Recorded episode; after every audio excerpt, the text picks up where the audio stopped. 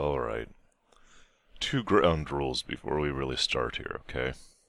First, and I could just picture this happening. Like, my first five comments are going to be sweet. I can't wait for all your other ruminations. Please keep doing ruminations and stop doing everything else. I am trying to do ruminations. I know it doesn't look like it, but I've actually been working on this video for the last two weeks, pretty much every day. So, I am trying, guys. Give me a, some kind of a break, okay? Please. Second thing, slightly more important. Uh, as you guys know, I have this thing I call the war against spoilers, and it's basically impossible, it's, it's literally impossible to discuss the Kingdom Hearts series without doing spoilers. Uh, that's true with many such series.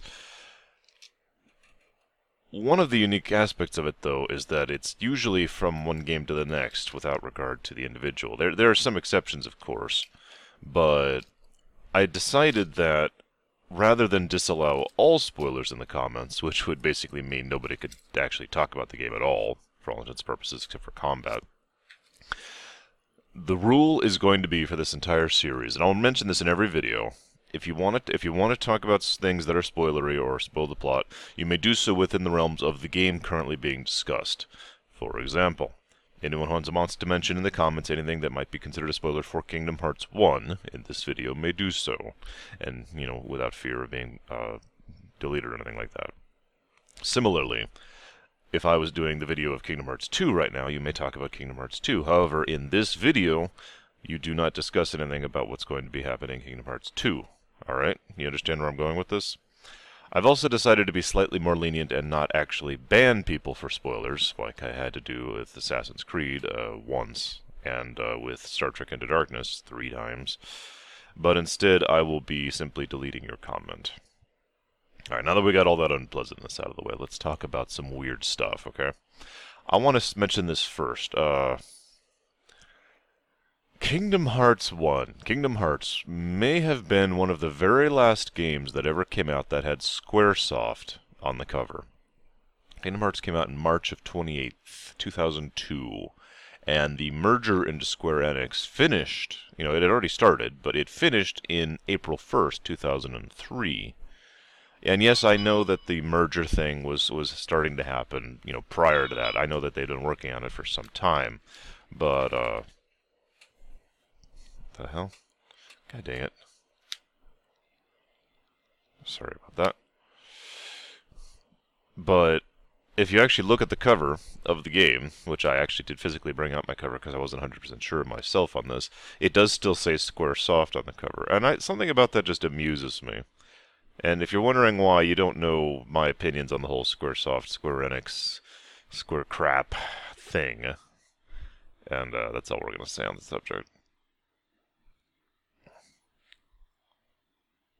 In the hell? Moving on. Kingdom Hearts was a huge risk for, well, both companies actually, Disney and, and Square both.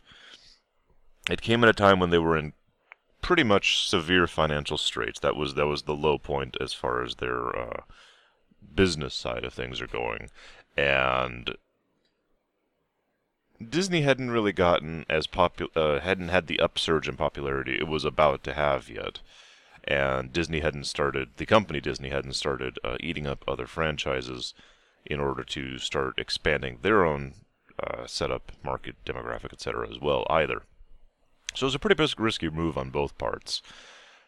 One of the big reasons why that was a risk was because if you just sit down and think about it on paper, it's one of those ideas that people are either going to react with, wow, that sounds awesome, or that sounds terrible. Why would you ever do that? Literally, just think about this for a moment. Just take yourself out of the situation. Ignore the games. Ignore them ever happening. And just think about the thought, okay, we're going to add Disney and Final Fantasy and mix them together.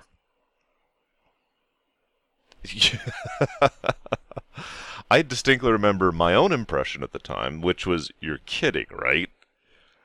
Now, I actually do like Disney, uh, have for some time, pardon me, and uh, and I like Final Fantasy, especially at the time. So, it's not like I was like, oh, hey, you're just going to ruin one or the other. It was just the mixture seemed like such an oddity to me that I could not figure out how or why it would ever possibly work. And I basically refused to pick it up for quite a while.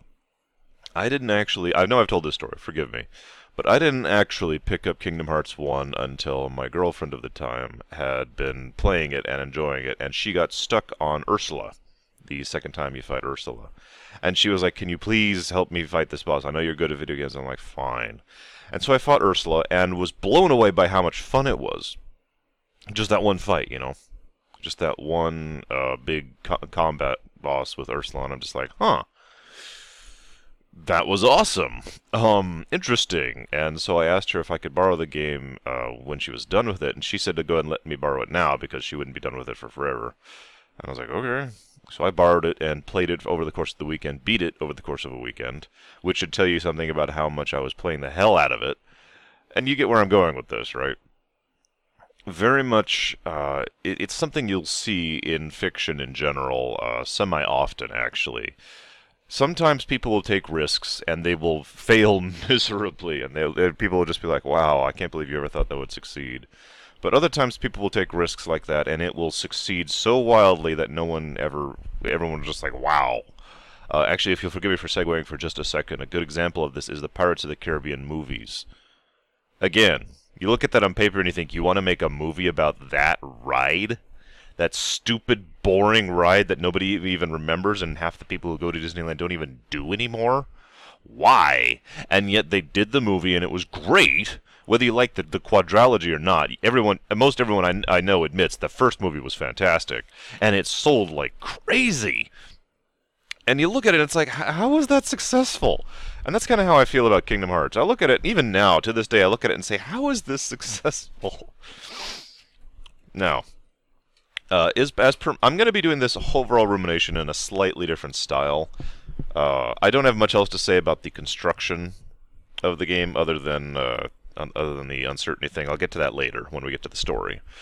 But uh, I'm going to be talking about the the controls, UE gameplay first. That's kind of normal, uh, and then I'm going to talk about each world individually, in order, uh, well, in relative order, and then I'm going to add a couple of things at the end. Okay, so slightly different. Uh, this is to help me concentrate because I'm having, I'm already having issues to be honest with you. Um, let's go and talk about Okay, see, now those of you who are not sold on this game, I apologize because the next like eight things I'm going to say are going to sound like how horrible this game is. Uh, I'll explain that in more detail later, why that is and why all these are negatives, and and explain the reality of it. But just bear with me, okay? First thing about Kingdom Hearts One, the camera control is terrible. Uh, there is camera control at all. It's just bad uh, basically you have a degree of the ability to move it back and forth. It's slow and it's cumbersome. And it contributes to a problem Kingdom Hearts 1 has in general, which is basically the flow of the game is really chunky. It, it, it, it doesn't actually have good flow, actually, as far as combat. I'll just put it in that way. It does not have good pacing. It does not, whatever you want to call it, it is not smooth. It's more like, okay, when it's good, it's great. Well, okay, when it's good, it's good actually. But when then then and then when it's bad, it's terrible, and it's just holy crap.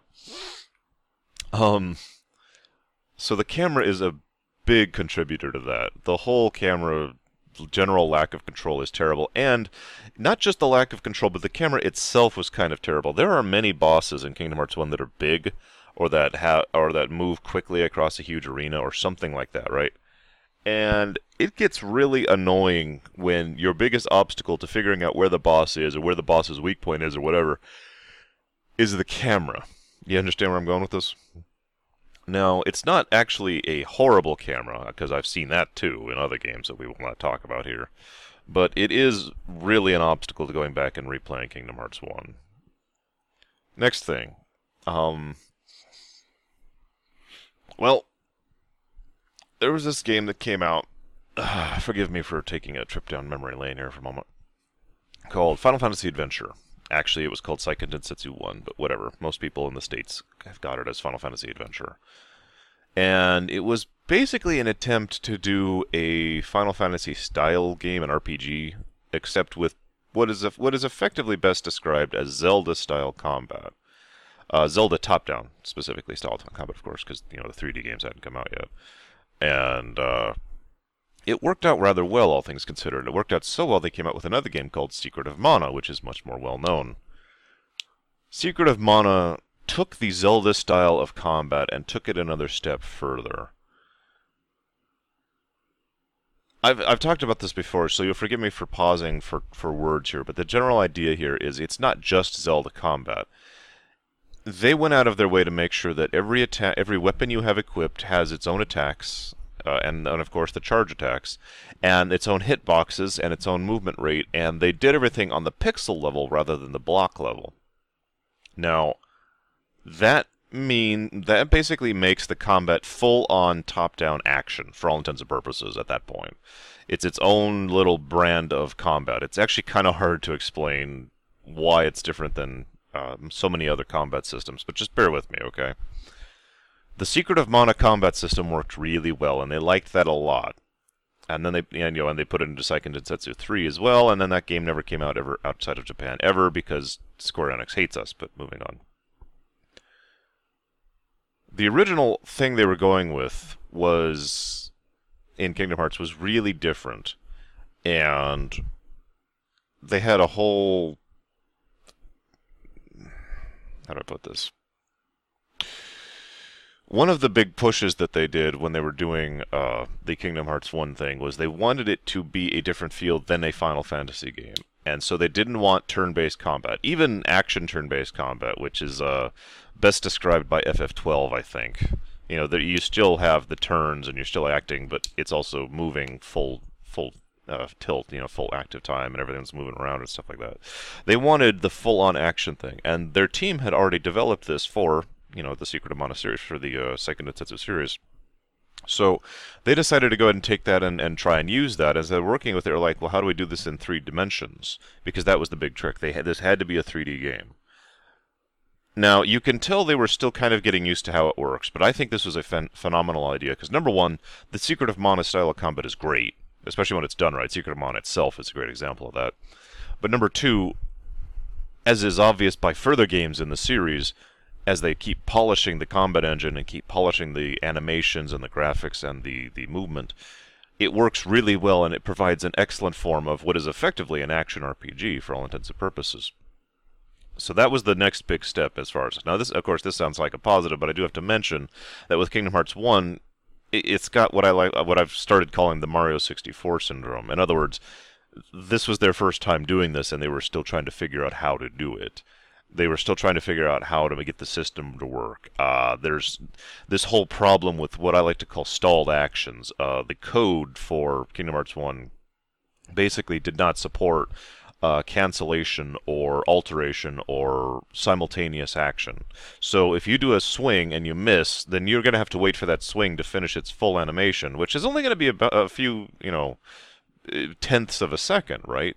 But when you're in the middle of a hectic, fully action fight like the Kingdom Hearts series has constantly, those few tenths of a second, you know, that half of a second or whatever, is actually a big deal. And when it's happening constantly, always, every single fight, you get where I'm going with this. It does get a little bit old. It go, going back from say Kingdom Hearts 2, where they had the combat engine almost beautiful, you know, beautifully fluid, to Kingdom Hearts 1, where it's this clunky and it has this many problems, is just the difference is monumental, at least to someone like me.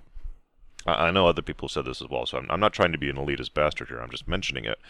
And on top of that, we also have the jumping mechanic uh, because again this is in full 3D and one of the things they were big on was they wanted to have you know I, I, I hate to call them jumping puzzles because these really aren't jumping puzzles, but they wanted you to have I, I don't know what else to call them really really mild jumping puzzles.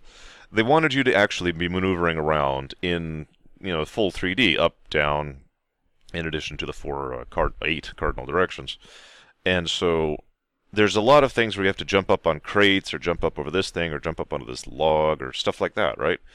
The problem is the jumping and the physics for maneuvering both weren't really working it. And if you'll just watch the game for a minute, and hell, you, you don't even have to play long into the game. You could play the game for like 20 minutes and you will know exactly what I'm talking about. The jump works weird. Uh, once you finish your apex, you actually hover for about a second as the physics tries to take over and then pulls you down, but it pulls you down in a very strange manner. And the game is really picky about what you can land on and what you can't. So if you missed, you know, just by a pixel where you were supposed to land on, you'll just slide off of the ledge of what looks like a perfectly landable spot and blah blah blah blah blah. It's just kind of, again, this is just one of those things that's a little thing, but it's so consistent throughout the whole game uh, up until you learn how to fly, of course. That it's just immensely irritating, and it makes the game much more frustrating to play than it really needs to be and it makes the whole overall combat, maneuvering, jumping puzzle, etc. thing feel much more frustrating than it, than it really needed to. But to be fair, I will again mention that this was their first time doing this, and they did get better about this. Uh, Kingdom Hearts 2 alone sells that, but be it Birth by Sleep, which is my personal favorite as far as the combat systems of the Kingdom Hearts, uh, really showed that they they they learned their lesson and they figured it out and they know what they're doing now. So woo. Uh, I have another note here about the boss fights. I just want to mention this again. I know I already mentioned this in brief, but I just got to add. Kingdom Hearts has a lot of really epic, awesome boss fights, or rather, I should rephrase this. Boss fights that should have been more epic than they were. It's not like they failed. It's not like the boss fights were bad.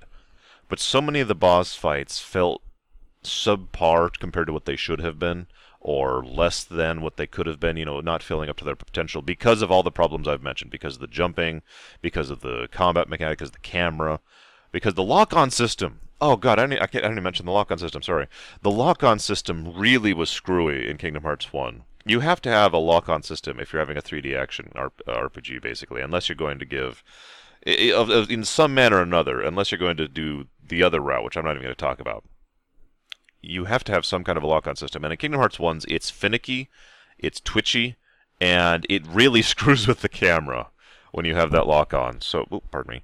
So, yeah, uh, I'll give you one very big example of this. The Cerberus fight, the first time you fight him in uh, Hercules World. That should have felt like this big, awesome, yeah fight. Instead, every time I fight that, it's just irritating. Even the first time I fought that, I was like, "Oh yeah, this is gonna be great. I'm gonna be pumped." And oh god, I can't see his head. Hang on. Okay, let me just get up his ba- on his back. Okay, no, hang on. I fell off of his. H- hang on. No, what the? Okay, hang on. You know, the whole thing should have been so much more epic and just kind of kept. It, it, it felt like it was someone who was blaring John Williams music, right? You know, yeah. Except every so often, one guy in the back would just kind of hit a hit a cowbell or something, and it's just like, why are you doing that? You're ruining this music. now, one other thing that Kingdom Hearts 1 had a big problem with, with the something new, you know, the, the, the, the, Mario 64 problem I've already talked about, is what I call claustrophobia syndrome. Now, I do suffer from a bit of claustrophobia. I don't actually have claustrophobia. I just don't like enclosed spaces. Uh, that may not actually be claustrophobia, but you get the point, right? So this may be affecting me more than it would you or anyone else who has played Kingdom Hearts 1, if you understand what I mean by this. But probably the single best example of this is the. Uh, oh, what's the name of the place? Hang on. What's the name of the world? Wonderland. The Wonderland world because of the limitations of code and experience and the processing, you know, the hardware at the time. The PS2 could do more than this, but you have to understand this was still relatively early on in the PS2's lifespan, and they hadn't figured out exactly what they were doing yet, like I said. So I'm not actually calling this a detriment per se, but it does bother me how small so many of the places feel. Like I said, claustrophobia syndrome. You go into a room, and it's just a room. It's this dinky little room, and you go into the next room, and it's just this dinky little room. I like games that, even if they aren't open, do at least look or feel open. You understand where I'm going with this? Now that takes t- time, that takes code, that takes graphics designers effort to work, and it takes processing power to be rendering all that stuff that basically isn't being used. It's background, it's fluff. But when you have the opposite now, and, and, and I can understand why you wouldn't want that. But when you go too far in the extreme, you ha- you're basically walking from one tiny little enclosed room to the next. And again, Wonderland is probably the best example of this because Wonderland feels very, very small, even though I, I, it really probably shouldn't. Um, there's a couple other places like that feel like this. Uh, Deep Jungle comes to mind. Monstro comes to mind. Agrabah was probably the worst by far. However, to be fair, I will also mention that several of the areas do feel very open, even if they aren't. Uh, Neverland and Atlantica both come to mind. And of course, Hollow Bastion and the End of the World both pulled that off very well. So it's not so it's it is obvious that they did start to learn how to do that as the game went on. I just wanted to mention that several of the earlier worlds really uh, had that claustrophobia syndrome, whatever you want to call that. Now, there's one final thing that I have to mention. I, I just have to. In Kingdom Hearts, even 1, but at all of the Kingdom Hearts, even up to Triple D, the most recent one, have had this problem. It has been getting less and less each game. Thank God. And I hope this problem finally goes away entirely in Kingdom Hearts 3. And do do not do not mistake. I understand why they did this. Okay, I get it. I, I am a programmer. I understand the coding reasons and the logistic, the logistic reasons and the money and time reasons why they did this. But it bugs the crap out of me, and it has never not. Even when I first played this game. the faces, okay? They have two methods of doing faces in the Kingdom Hearts series. One, they will have a static mesh, you know, just basically a blank face which has a texture on it. And the texture will animate. And it looks terrible. It looks absolutely abysmally awful. In some cases, it looks so bad, I, I look at that and I can't even believe that's the same character because they have a second method where the face is fully meshed. They actually have a nose. They actually have eyes. It's fully animated. You know, their eyes will actually move around, and their eyebrows will move, and their their faces can move. You know, the, no real limitation on how much movement and animation the face can have. You follow where I'm going with this? Now, even in Kingdom Hearts 1, the latter, where they have full animation, looks great and it really helps flesh out their expressions and their emotions and what they're doing in the scene. It, it, it's it's awesome, right? But the former looks so bad, especially not not just in general, because it does look bad in general, but it looks much much worse by comparison. And so when you're in the middle of a cutscene, and in one cutscene, it will flop back and forth between I'm just doing the texture thing, and then I have a fully animated face.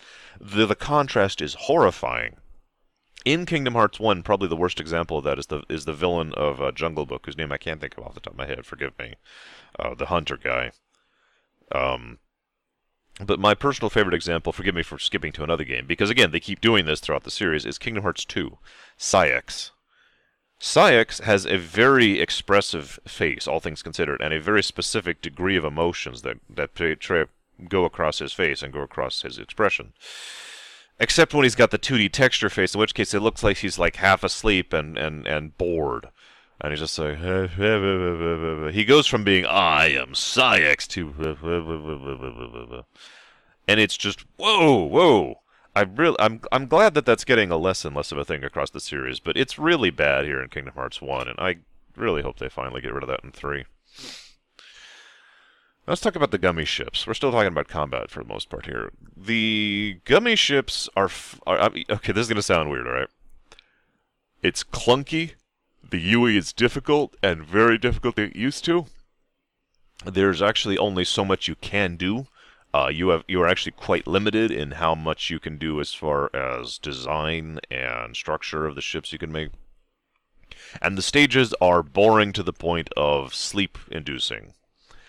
Yet somehow the whole thing was still fun, and I'm glad for that because that, as a result of the fact that people still liked the gummy ship and the Trevor, you know, traveling through thing, we got the gummy system in Kingdom Hearts 2, which I will probably be talking about a lot more. I also uh, love the fact that it was a good just this little smidgen of Star Fox fun. Even though the stages were really boring, it was still good to have the old Star Fox thing going on in this game, and it was a nice way to to have instead of an overworld, you know, we we play these Star Fox levels in order to go in between the worlds. I liked that, and it made sense in the lore too. But one thing I do have to add, uh, lore related.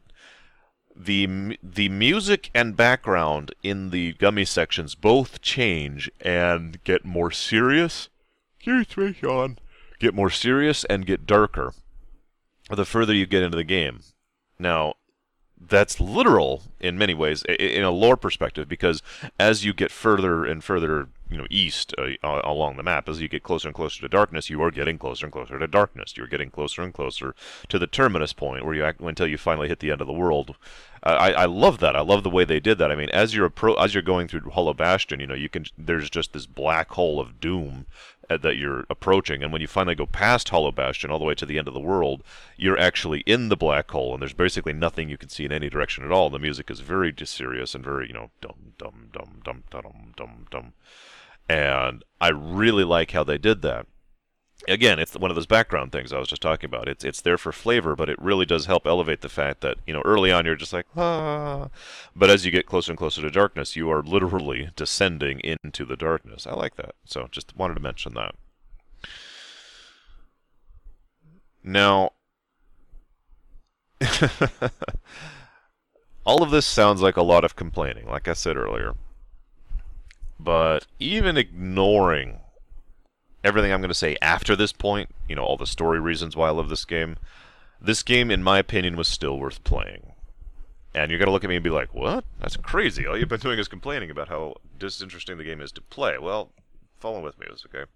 First of all, it was our first really good 3D action RPG. I know, I know, I know, there was ones before this, but in my opinion, this is the first one that really hit a sweet spot and did really well. It's one of the reasons I think, personally, that it managed to sell as well as it did. And it was a fun action RPG. It, uh, I'm sorry, yeah, fun action RPG. It had heavily stylized graphics. This is important. I've talked about this before when you specifically stylize your graphics, the odds of them being good later, the odds of them aging better, are much higher because of the obvious reasons because stylized graphics will age better than trying to look realistic and you know failing at it because graphics aren't there yet. Um, you know look at the difference between you know link to the past for example or mario 64 which one of those has aged better despite the fact that one of them's older? You know what i mean? This is of course opinion as all such things are but my point is these stylized graphics suited it extremely well because even the Final Fantasy characters didn't actually look out of place alongside the new characters, the Kingdom Hearts characters, you know, Sora, Riku, etc., and alongside the Disney characters. It all blends quite well. It's it's this nice in-between graphic style of well, it's kind of hard to explain, but it is basically pseudo cartoony, pseudo cel shaded. It wasn't actually cel shaded kind of a shame. It, they, I think cel shading would have worked great for the Kingdom Hearts series, but whatever. Um, pseudo realistic because you know we do the Final Fantasy characters do have uh, proper proportions and whatnot, and everyone looked appropriate relative to each other, and so it all blends surprisingly well from a graphics perspective. Sora, just to use him as the example, doesn't look any more out of place on Tarzan's world than he does on Hollow Bastion and Squall doesn't look any more out of place next to next to you know Goofy than he does next to Cloud, for example. I know they don't actually stand side by side in this game, but you know where I'm going with this. So it worked very well. Now, there was also one other thing that Kingdom Hearts has in extensiveness. I'm pretty sure I mentioned this in my last video. Forgive me, I didn't bother watching it uh, before uploading it because it was a long video and frankly I didn't feel like it. Uh, and I did it like five months ago, six months ago actually now. Actually, I think we're into the seven month range. Whatever. Point being, Kingdom Hearts has always had a very much cool factor. Now, cool factor is much harder to explain than any of the other things I've tried to explain that that can make a game enjoyable. Generally, if you f- eh, cool factor doesn't necessarily mean being powerful or overpowered. Excuse me. The badass factor, if you prefer.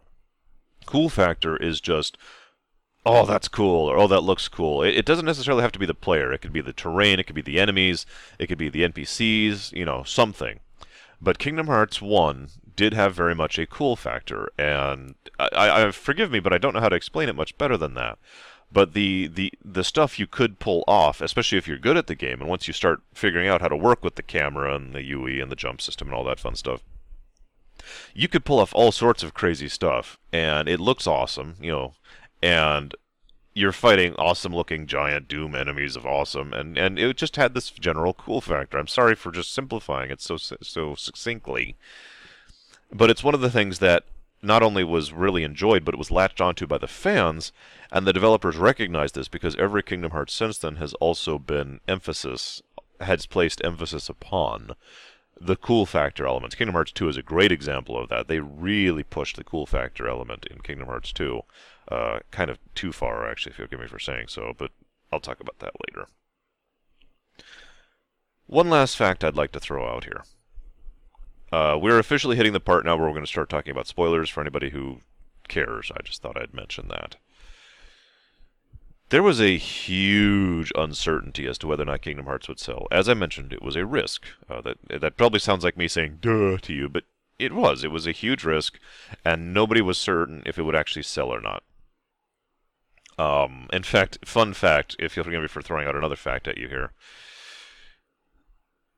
The, uh, I, I, I suddenly can't think of Sakaguchi, I believe is his name. Forgive me if I'm getting the wrong name.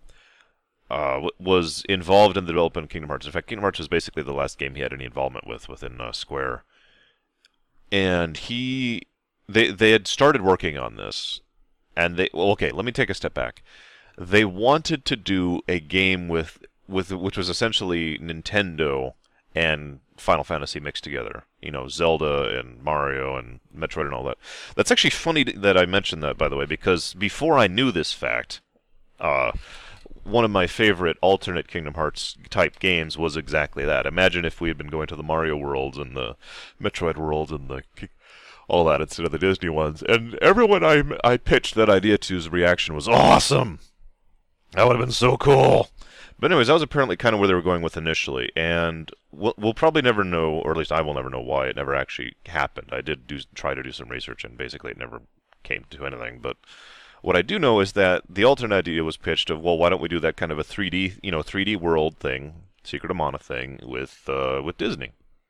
Now, at the time, uh, they're off the offices of the people, the Disney people who worked in Japan and uh, Square happened to be in the same building and there was a chance happenstance meeting between you know the, the two people and the the gentleman uh, I believe it was Sakaguchi again forgive me if I'm getting the wrong name said you know was just was happened to be there in the in the in the elevator with the with the Disney executive. And he happened to be like well hey you know and he pitched the idea. And that's kind of how that got it started. But the other interesting thing I find about this is as they were working on it it was very much a kids game I've heard some people say Kingdom Hearts, the series, is a kid's game. Those people are idiots. I'm sorry. I, I, usually don't like to draw the line there, but really, ignoring the, the how horrifying the story is, ignoring the, the fact that it is a tragedy, ignoring the seriousness of how it's presented, I could see people arguing that Kingdom Hearts could be a kid's game.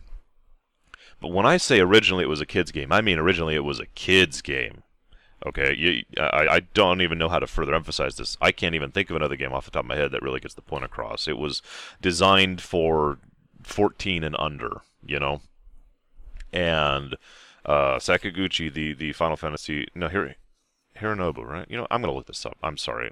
I, I have so much respect for the man. I really want to look this up. Is that his name? Hironobu Sakaguchi? Yes, okay, I am getting the right guy. Hironobu Sakaguchi said, if we don't make this game with the same level of quality and seriousness of storytelling and character development as we do the Final Fantasy series, and do keep in mind at the time, you know, the, the, the CFS series was up to nine and they were still. Anyways, if we don't put that level of effort and seriousness, if we don't treat it with that level of seriousness, this this series will not sell. And fortunately, people listen to him because I actually agree completely. The Kingdom Hearts series might have kept going if they had made it a kiddie game, if they had made it a, you know, pre-teenager game like they were originally going to do. But I guarantee you it would, wouldn't have sold nearly as well, and those of us who are not of that age group would never have been able to enjoy the awesome story and, and gameplay and all that fun stuff that the Kingdom Hearts series has brought us. So, awesome. But there's one other big thing about this that I wanted to mention. I, th- that was just point one. Uh, point two here is they didn't know if Kingdom Hearts would do anything, and so when they when the main guys sat down, Nomura himself being one of the main uh, writers, who would eventually become the writer for the entire series, uh, and eventually, by eventually I mean immediately after Kingdom Hearts One, sat down and wrote the story of Kingdom Hearts One while there is certainly foreshadowing, it was basically for okay. I, have written, be, I've told, talked before about how you know when I write, I tend to write skeleton. That is to say, I write a framework and then I fill in the blanks, right? Um, that's basically what he had done. He had the vaguest ideas of what was going on with the overall setting, but it was all just vague stuff that he hadn't really fleshed out yet. And and, and the reason I bring this up is is because if you actually analyze the story of all the Kingdom Hearts, the only one that doesn't fit is Kingdom Hearts 1. well, I mean, it does fit, but it doesn't. It doesn't really gel with the other ones nearly as well. And the reason why is is what I just came into because Kingdom Hearts One was written with the idea that it might fail. It was written as with the idea that this is just its one game. Now they left in a hole for a sequel. Of course they did because they wanted to keep doing this as a series. But the whole story from Birth by Sleep up to 3D hadn't been written yet if you understand where I'm going with this. Just this one section of it with some vague ideas about, you know, the overall setting had been written. That's one of the reasons why Kingdom Hearts 1 mentions things and does things that doesn't quite fit with everything else, but while this may sound like a negative overall, uh, I do have to mention two very positive things. One, uh, in the secret ending, they mentioned a whole bunch of different lines that are flung out. Those lines weren't actually designed to be anything. Uh, those were just random lines. Uh, they were f- basically written into the game later, uh, Kingdom Hearts 2 specifically later, to make it fit, which was awesome because they actually managed to pull it off uh, without planning, if you understand what I mean. But two, I definitely have to give the writers and Nomura uh, a great deal of credit because they succeeded at taking what was effectively one story and then fleshing it out both in in both directions, both past and future. And still, they did actually make it work. I mean, like I said, it doesn't quite gel as well as everything else does, but they did actually take the game that was effectively written to possibly fail and then say, okay, now let's write the whole mythos. Or mythos, if you prefer. And I mention that specifically because after Kingdom Hearts 1 succeeded, I'll, I'll mention this again in 358, or not 358, uh, Recom. But, uh,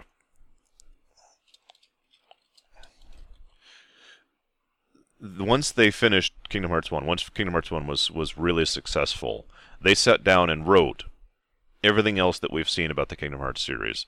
Now, there is some contention as to whether or not Kingdom Hearts 3 has already been writ- was already written at this point in time. We know it's written now. We know that the story for uh, 3 is written as of now. But we, we, we, we're not 100% sure if it was written back when he sat down and wrote Birth by Sleep and uh, recom or com and then 358 and then 2 and then recoded and then triple D.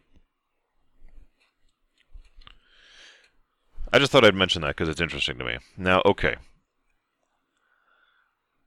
The idea of doing cameos alongside.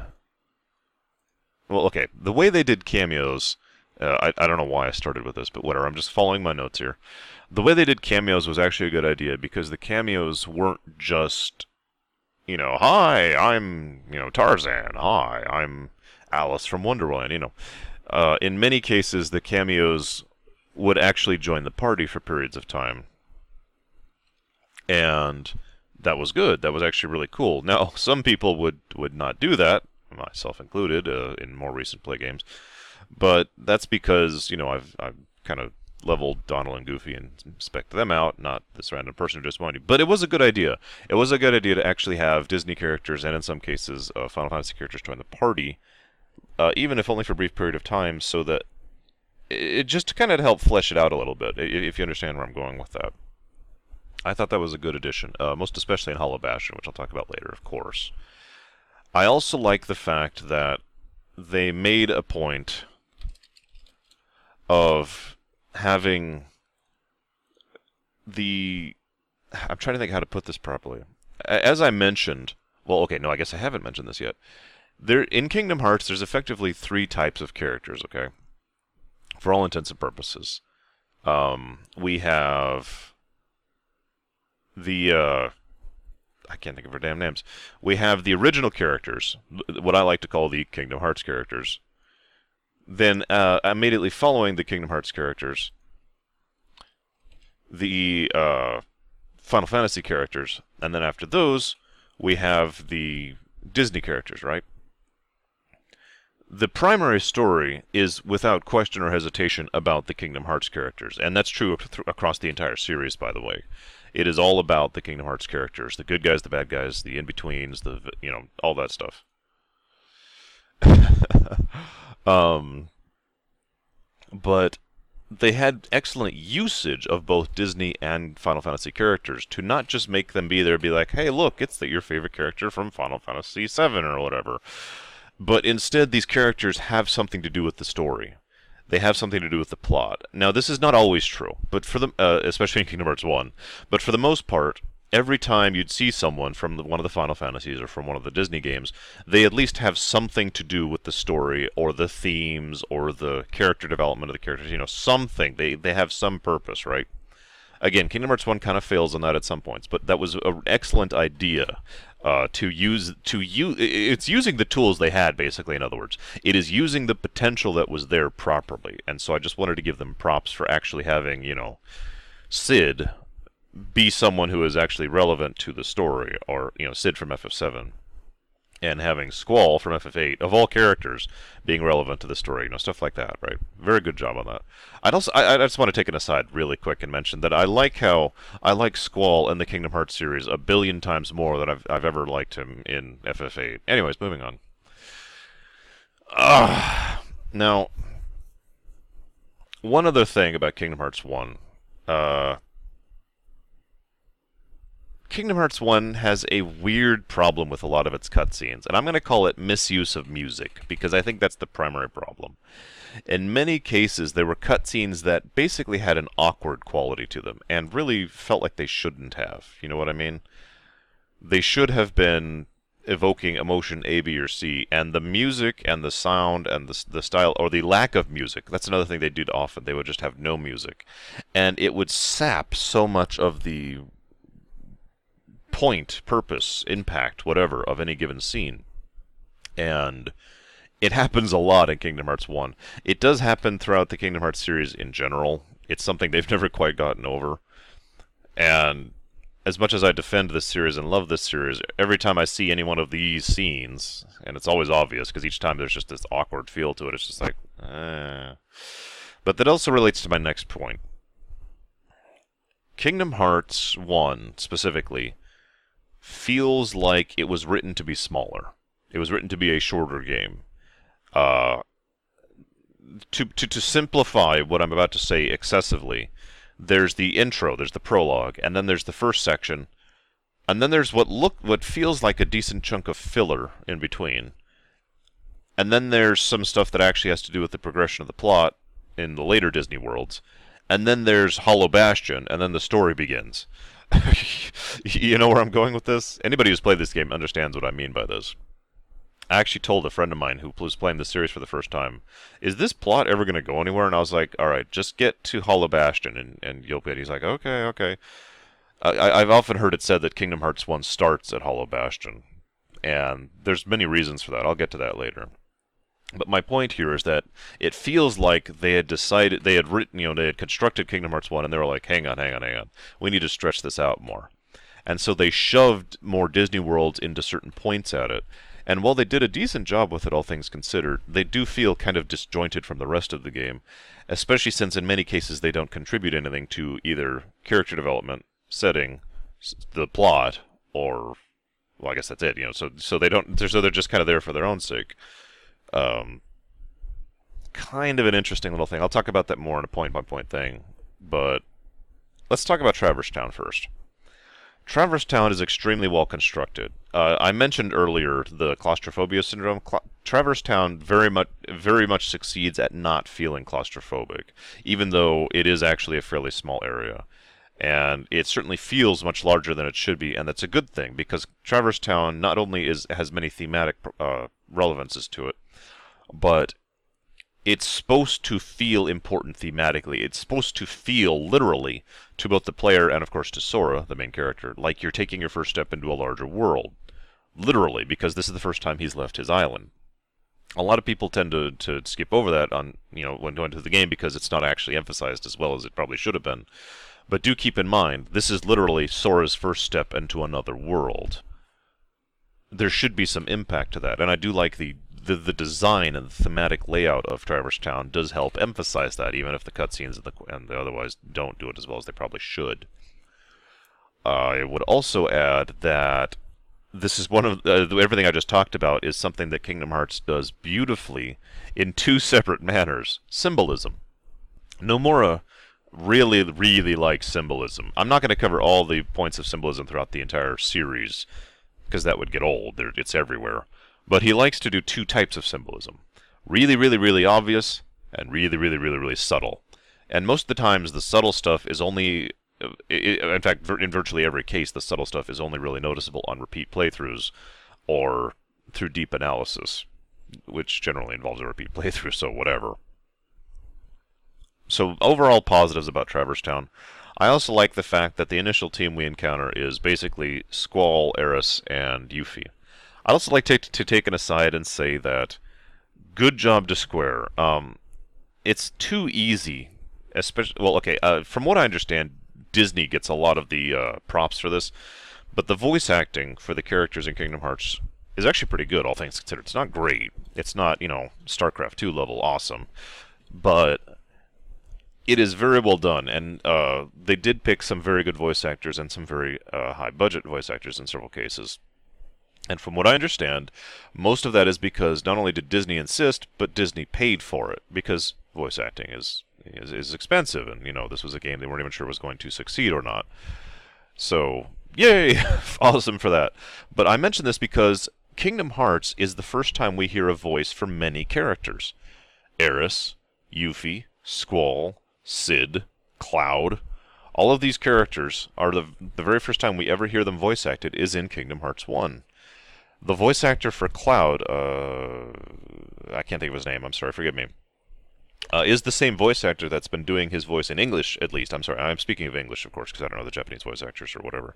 But the same English voice actor has been voicing Cloud ever since, ever since he did it here in Kingdom Hearts 1 and the same for Yuffie and the same for Squall. They did switch the Aerith voice actress, which is a shame because I liked this voice actress, the one they had here, uh, better than the later one. But from what I understand, she wasn't interested in the role and she was a little too pricey, anyways. But whatever. Point is, good job on all that, and they managed to get most of either the original voice actors for the Disney characters or someone who could do a really good impression of it. And so Donald sounds like Donald. Goofy sounds like Goofy, you know. And that's another thing we're introduced to right off the bat here is that these people do sound like they should. Very well done and very excellent job on that. Uh, probably my favorite example of doing a voice properly and noticeably properly is actually Sebastian over in Atlantica. But I just wanted to mention that here because, again, it's first impressions are important, and it's really good that right here, right off the bat, we are introduced to you know so many things. Now I skipped over some. Forgive me. Let me let me rewind just a little bit.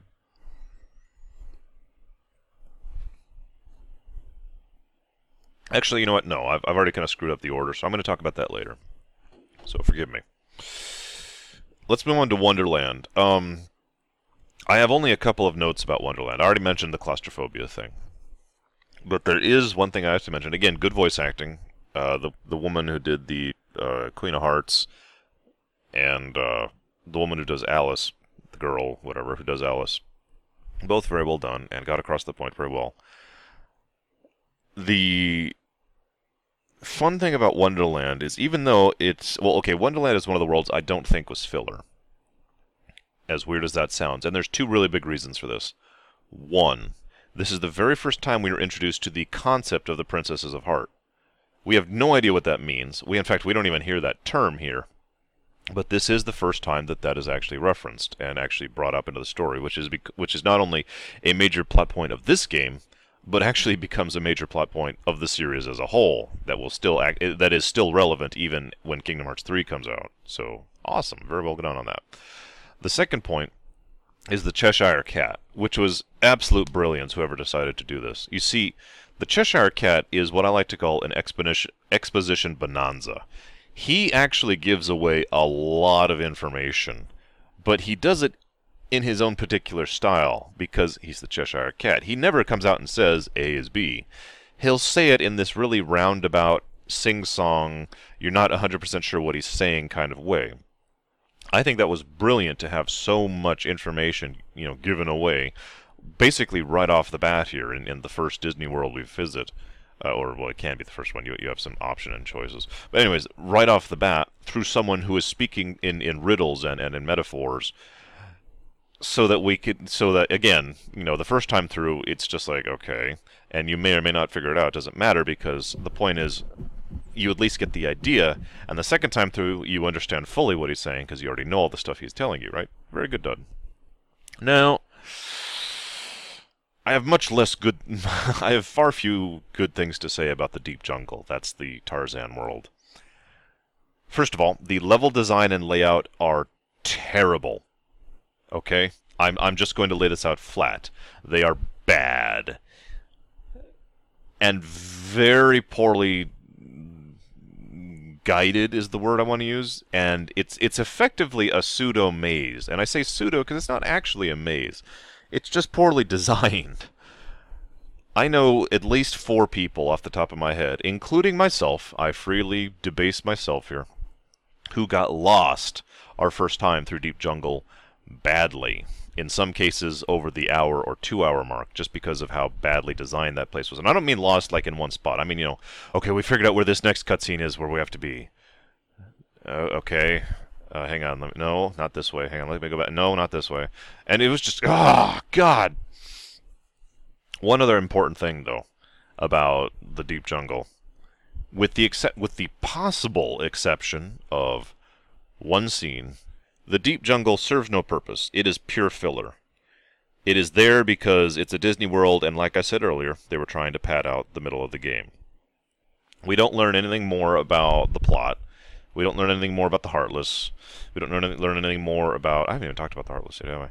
We don't learn anything more about you know the overall setting or the story or, or no. The only thing that could be considered to be relevant at all, in my opinion, about the Deep Jungle, is the scene in which uh, Cloud, uh, I'm sorry, Cloud, Sora and Donald are actually happy to see each other. Now, I'll mention that later, but frankly, the story still could have gone on without that scene. So honestly, you could literally just take the Deep Jungle and remove it from the game, and, and I don't think the game would suffer in any way for it. Now let's move on to Hercules. Hercules' level, which I don't remember what it's called. I, I don't care. It's the Colosseum unlike unlike the deep jungle, the Colosseum was was not only awesome, but very relevant to the story. Well, okay, somewhat relevant to the overall story because well, let's talk about the awesome factor. First of all, James Woods. Uh, it has been James Woods has gone on record saying anytime they bring Hades back in a, in a Kingdom Hearts game, he he would uh, gladly voice it. That is one of the reasons why Hades has been in so many of the Kingdom Hearts games, voice acted, is because of that. Because he just kept being like, "Yeah, I'll do the part again. It's awesome." Um, in case anyone was wondering about that. But in addition to James Wood's awesomeness, the cutscenes in Her- Hercules area are generally very well done, even though it's always I, I, admit it has always weirded me out horribly that the Colosseum where you're actually fighting in is totally and um, utterly devoid of people, even though you hear crowds. I know, I know, this is a weird and stupid complaint, but it's always just niggled in the back of my mind. It's always bothered me just a little bit, you know. Yeah, we're the champs! And you hear the applause, and you're just in this completely empty stadium. And it gets this kind of creepy vibe about it. But anyways, we're just going to move on from that. My point is that the stuff there is fun. The Danny DeVito uh, guy, I, it's not. I believe it's not actually Danny DeVito. It's someone else. Does a good job of uh, the satyr. I can't even think of his damn name. You know, everyone does a good job with the voice acting. The characters are likable, and the, some of the scenes are genuinely funny. But it's like I said, it's also relevant to the story for two big reasons. One, it's the introduction of Cloud. Uh, this is not me being an FF7 fanboy. I mention this because Cloud is actually an excellent example, even in FF7, of the dichotomy of light and darkness. And using him as a way to exemplify that within Kingdom Hearts was a good idea, in my opinion, whether he was popular or not. And two, related to that, Cloud and Sora have a discussion about searching for their light. Now, this discussion is actually very relevant because it brings up a point that will be very crucial to many of the character developments and many many of the uh, story progression throughout the entire series, and that is that different people view the light in different ways. I mean, obviously, you know, they're all searching for the light, but when one person says the light, they don't mean the same person. They don't. They are not referring to the same specific thing as another person, and different people have different sources of light. I'm searching for my light. In fact, I believe that's almost exactly what Sora says. I'm searching for my light too as he's talking to Cloud. This is the first time this is ever brought up, and this will be brought up again and again throughout the course of the series, so that was very relevant and uh, very well done, all things considered. This is also the first hint of the triad. Uh, I'll talk about the triad later, but I just wanted to mention that this is the first time that the whole triad thing becomes obvious from a thematic perspective and not just a the three kids perspective. Again, I'll get to that later. Let's move on to Agrabah.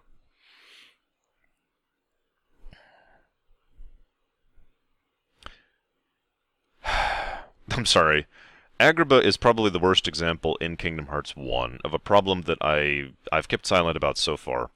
But the Kingdom Hearts since series in general does it, and I will mention it again in Kingdom Hearts 2 because there's a couple worlds where it's even worse in Kingdom Hearts 2, believe it or not.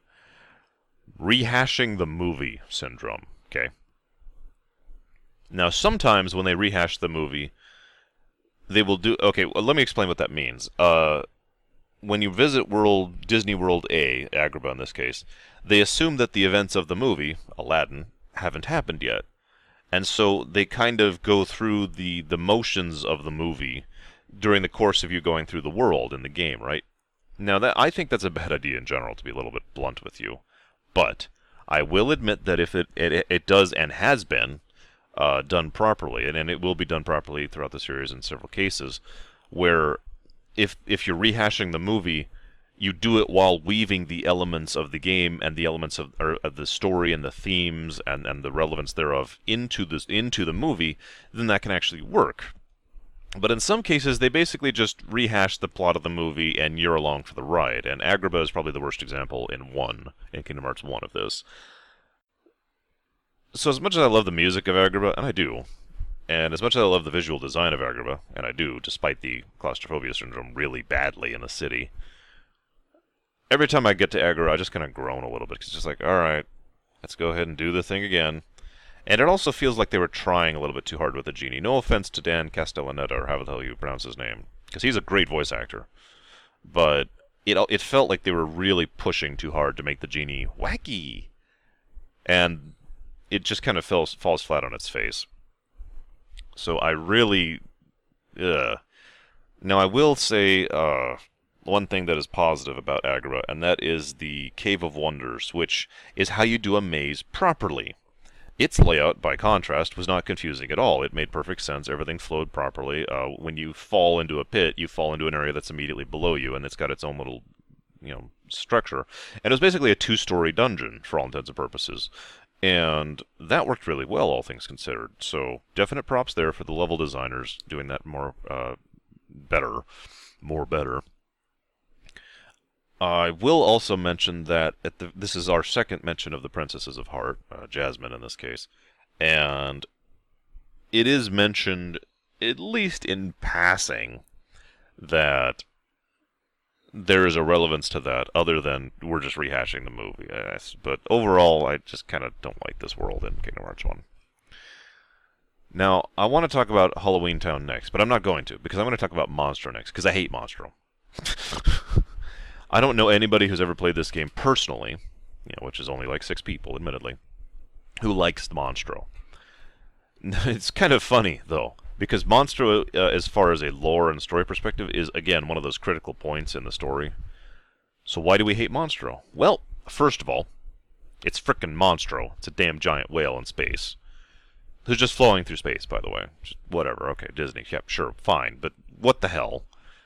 Second of all, the design of the interior is not obviously they couldn't make it gross and be like an actual inside of a whale, but it what it is is more like a, a, a acid trip or something. You know, I mean, I, I, don't know what acid trip looks like, but you know, it just looks like you're on drugs of some sort. The whole place has this weird, unpleasant design to it, and it has one of the worst layouts of all the of all the worlds. Not as bad as ju- Jungle. Nothing as bad as a deep jungle. But the overall design of this attempt at a maze is terrible. And ugh, is all I can really say to that.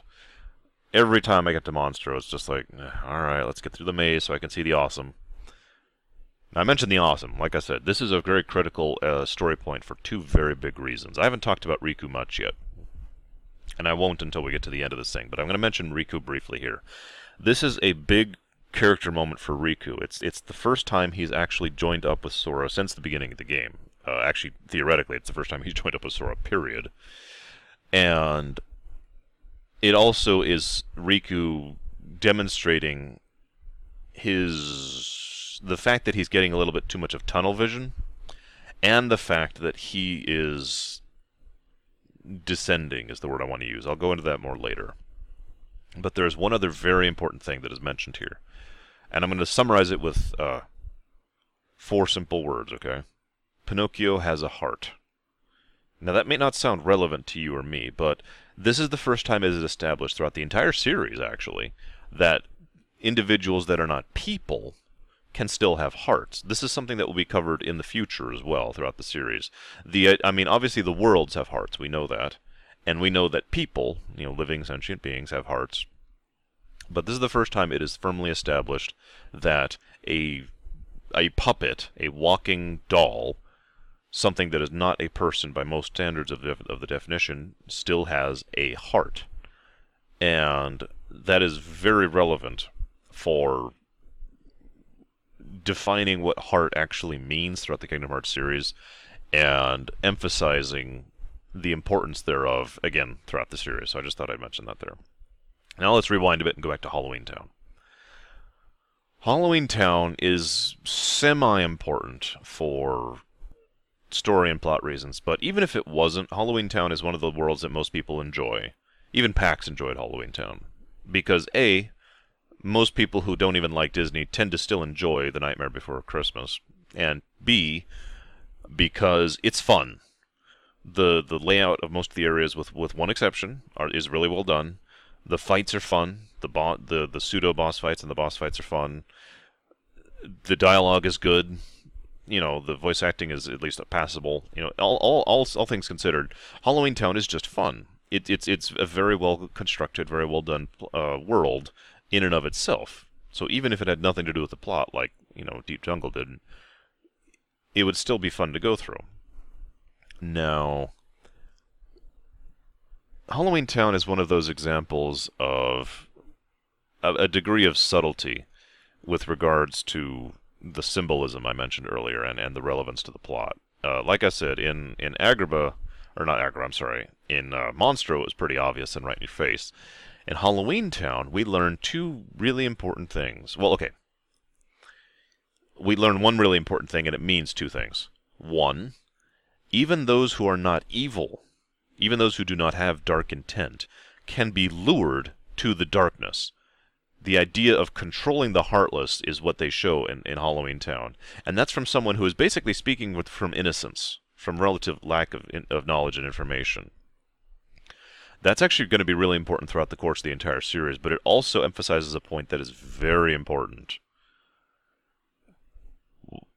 Well, But I, am sorry, I'm doing this in the wrong order. It, mention, it, it, it shows the insidiousness of the Heartless, first of all. How easy it is for them to work their way into a world. How incredibly easy it is for a Heartless to actually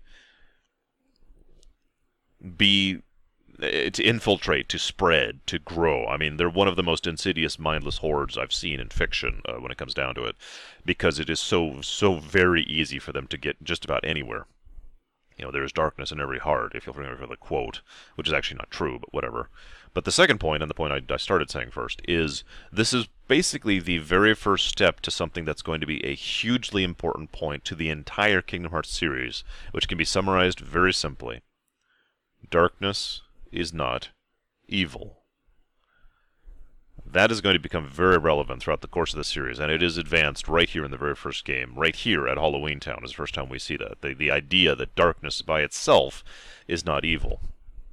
I'll talk about that more later. I, I apologize for I keep saying that. Hey, I got a couple more worlds to go through. Oh god, I'm starting to hurt, but it's okay. I can do this. I can do this. Bravery strats. Okay. Atlantica. Atlantica Atlantica, I actually enjoy a lot. Uh, I know I'm I'm one of the only people who really likes Atlantica in the first Kingdom Hearts, but I really really enjoy the three-dimensional movement. I think it worked great. I think it was a lot of fun. I think Ursula was beautifully done, both from the from a story and voice acting, acting perspective, and from the perspective of fighting her. I think her boss fights were both very enjoyable, especially the second one. I mentioned that. That was the first time I ever played Kingdom Hearts was fighting Ursula the second time. I thought it was awesome. I still enjoy that fight a lot and the again this is another sort of rehash of the movie but they rehashed the movie in a way that was a enjoyable yay you know kind of the halloween town thing and b in a manner that actually had some degree of relevance to the the overall plot which i'm not going to mention this is kind of funny because they hadn't actually gone anywhere with this, but I'll just say this with terms that you probably don't understand if you've never played this series. Atlantica is the first reference to the Keyblade War. It's the first reference ever to the Keyblade War. That's really funny if you think about it because the Keyblade War hadn't actually been written yet, as I mentioned much earlier. It was just an it was barely even an idea and a concept. It was just something they left here in case they ever wanted to go back to that uh, concept because the and to summarize for what actually they say in literalness as opposed to symbolism or metaphoric or thematic is the idea that the keyblade can bring ruin. The idea that there and and that also uh, gave us the idea of the concept that there are both light and dark keyblades. And we are left wondering a very interesting question. Which one are we wielding i'll mention that later too neverland was awesome in my opinion. The guy who played Captain Hook, well, okay, first of all, the writers did a perfect job with Captain Hook. He should always be that perfect blend of threatening, silly, and hilarious. Because, you know, he's this, I am this, I, I can't do the voice at all, but the guy who did the voice was doing a brilliant job. But he really does need to be just as horrible as he is hilarious, and they do a really good job of that. The fan, I also want to make an aside that say the flight mechanic worked really well too. I just mentioned the 3D thing and uh, the Phantom, who you fight here, the super optional, uh, well, one of the optional bosses, I'm sorry, who you fight here, was a really well designed optional boss, given the fact that it was done fully in 3D with the flight mechanic and the whole stopping mechanic. It was very, very well done. I very much enjoyed uh, the Phantom fight here. Just thought I'd mention that. I also like Kurt Zisa. I just didn't really have anything else to add to that. However, before I talk about the obvious thing, I want to talk about the subtle thing. In Neverland, Riku manages to make Riku makes another appearance, and it's another step in his character arc and the overall plot. Again, Neverland is very relevant to the, to the main plot. It very much feels like it was part. It was written from the beginning. You know what I mean? Uh, and this is when Riku pulls a shadow out of Sora, and you end up fighting him uh, in the course of the game. A pseudo heartless shadow Sora thing that will later on become used again in Kingdom Hearts 2. A question I don't hear a lot of people ask is where did that come from? Given what we know about Sora throughout the course of the series, which I will talk about towards the end of this video, it does not it would not actually surprise me if that was not just a construct basically that was not just Riku you know turning Sora's shadow shadow into a construct that then fight him. That that was basically him pulling some of the darkness out of Sora's heart and manifesting it in a manner that would actually basically be a be be a pseudo heartless for all intents and purposes. Not a full heartless, obviously, because that doesn't happen yet. But a pseudo heartless, a semi heartless, if you understand where I'm going with this. And that's important for several reasons, not the least of which to demonstrate A, there is darkness in Sora's heart. B, Riku doesn't have total control over the Heartless, but also there's another th- theory here, C, which which kind of contradicts what I was just saying, and at the same time complements it. In other words, that that wasn't a pseudo Heartless, that was simply darkness. In other words, that Riku doesn't have control over the Heartless like so many of the other villains do. He has control over the darkness, and that is not that is so much more and that is so much more impacting so much more relevant so much more important and becomes such a, a, a bigger thing especially throughout the course of the series. I personally tend to lean myself towards that theory that what he just we did is he pulled some of sora's darkness out and didn't make it into a heartless. He made it into you know sora's darkness which was then defeated. But that's just me and I'm probably reading too much into things, because that's what I do. One last point before I really get into the story, because we've kind of been leaving it alone, uh, honestly. Winnie the Pooh. Winnie the Pooh. Winnie the Pooh in Kingdom Hearts 1 was simultaneously done perfectly and absolutely wrong. The writing was spot on. All the characters were written and voice acted how they should be, exactly how they should be. It very much was Winnie the Pooh. You know, they, you could tell that was Winnie the Pooh. They were acting just like themselves, just like they should be. Everything was spot on, brilliantly done. Loved it. However, Winnie the Pooh involves a lot of mini games. I haven't really talked about the mini games much, nor will I, uh, other than this one point here. The mini games in Kingdom Hearts 1 in general kind of suck, and no nowhere more so than here. Oh my god, I wanted to kill myself every time I played those frickin' mini games in the Winnie the Pooh section. They were terrible. They were poorly designed, irritating, frustrating as hell. It was exactly what difficulty shouldn't be, aka frustrating. And I'm not going to talk anymore about it because I don't feel like it. I've only done I've only done all of the mini games once. Uh, well, twice actually. Once the first time, and then the second time when I did the 100% run. And I'm never doing them again, ever. Let's move on.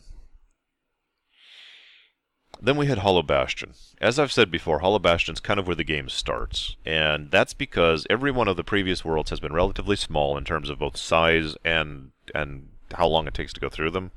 And, with the exception of a few worlds, the story and the plot has only been inching forward. The moment we hit Hollow Bastion, everything hits into full gear. Hollow Bastion is pretty much non-stop story, all things considered. Just tons and tons of exposition, plot, cutscene, character development, everything and uh, development of the setting, as we find out that Hollow Bastion used to be the the world that the Final Fantasy characters lived on prior to Maleficent nearly destroying it. And that's so very Maleficent, by the way. But I'd also just like to take a moment as, as an aside and say that I love the fact that they picked the, the of all the Disney villains they could choose from to be the big one in Kingdom Hearts series, they chose Maleficent. I mention that because she kind of sucked as a villain, all things considered, in Sleeping Beauty, if you really think about it. But if you look at her outside of Sleeping Beauty, if you just looked at, if you just were shown a picture of her and heard her voice, she does very much suit the idea of the classic Type One, you know, darkness-related villain, doesn't she? And they do that really, really, really well in Kingdom Hearts One. She comes across as genuinely menacing, genuinely powerful genuinely, you know, everything. It is very well done, and I love what they did with Maleficent in Kingdom Hearts 1. She's had several cutscenes up until this point that I haven't really mentioned just because I wanted to mention it here. They really did an awesome job with Maleficent, and uh, very much props on that. I like the fact that she's the big Disney villain, uh, for all intents and purposes, throughout the whole series. So Maleficent, the, the visual design, the audio design, the aesthetic of Hollow Bastion is basically perfect. I, I, I you, you need to look it up. Uh, you need to see it to really understand what I mean. But the, okay, first of all, you start off on these waterfalls, that and you look up, and as you go up, you see in the distance just nothing. There's there's nothing left. It's just this empty, hollow world because almost all of the world was consumed when the Heartless came. But Maleficent specifically kept her castle, the hollow, you know, the bastion itself, and the castle itself is uh, fascinating because it's like part construct, part you know standard Disney fantasy uh, castle, and it's part kind of organic, hollowed out, and if you look at it, it's actually a perfect metaphor for what Kingdom Hearts is. It is a combination of the serious with the Disney with the you know with with the Final Fantasy thing. It, it's, it's it's it's it's the the the amalgamation that Kingdom Hearts is demonstrated visually within the design of that castle, and below the castle there's this hollow, empty void of whatever was there before. That's just this. You know, you're walking on this water that doesn't look like it actually has any bottom to it, and you're going through these empty cavernous sections. And if you look at the art design, you see that there's just this vast empty space beneath the castle, and it's oh god, it's beautiful. It's really well done. This is also our one and basically only shot at looking at a world that has been partially consumed by the Heartless rather than fully. Now, the usage of Beast is fascinating here. I'm going to mention this only in, in brief, even though this deserves more talking in, uh, upon, but I like the idea of the usage of Beast here because A, it shows the possibility of travel between worlds, even those who are unequipped if you're sufficiently motivated this. Uh, Riku himself actually does this earlier uh, from Neverland, from the ship, just before this. Uh, and two,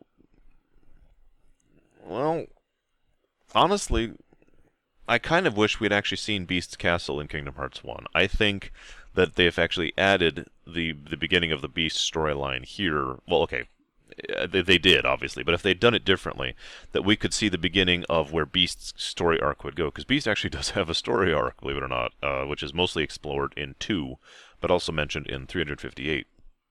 Namely, The idea that someone is not evil, again, but will fall into darkness simply because of his own emotional turmoil.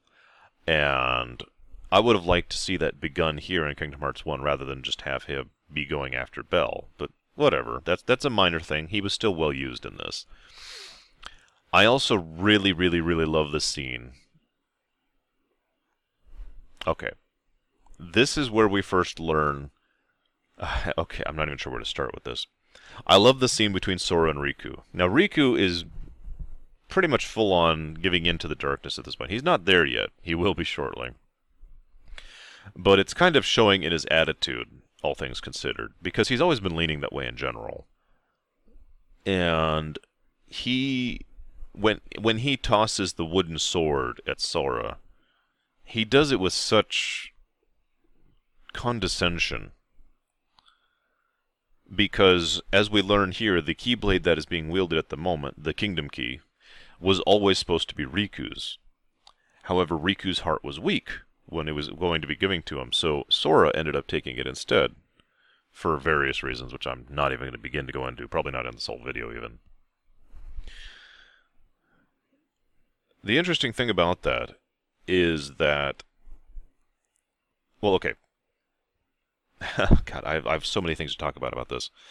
Let's start with how this is the first time we start to see the what what is arguably the biggest theme of the entire series, and that is the strength of the heart, or hearts actually would be more accurate. Sora has just gone through all these adventures and done all these things, and fought his way here, and he learns that he is not actually the Keyblade Master, and his friends, Donald and Goofy, have just abandoned him and he is left with a wooden sword. Now, Beast still wants to go after Belle. And Sora looks at Beast, and in that he realizes that he has a choice. He can give up, or he can keep going.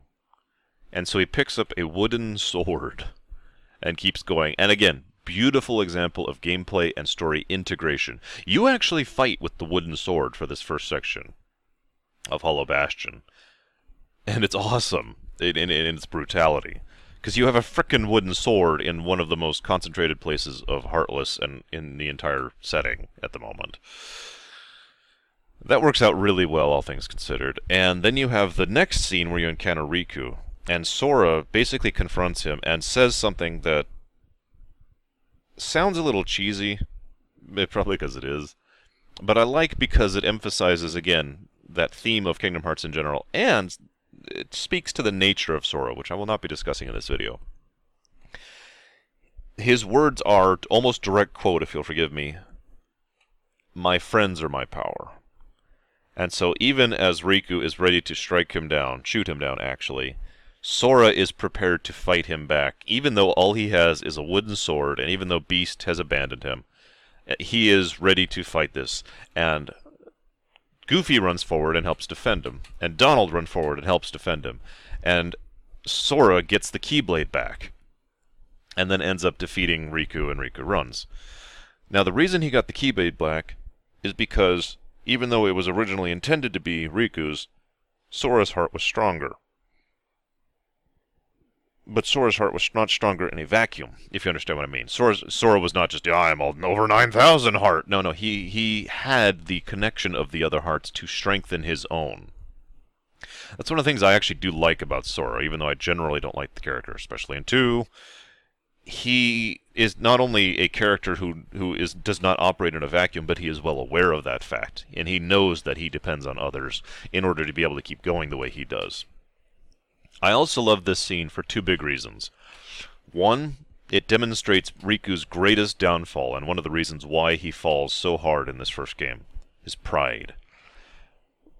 More than anything else, Riku has always pushed himself to be the best because he was the best.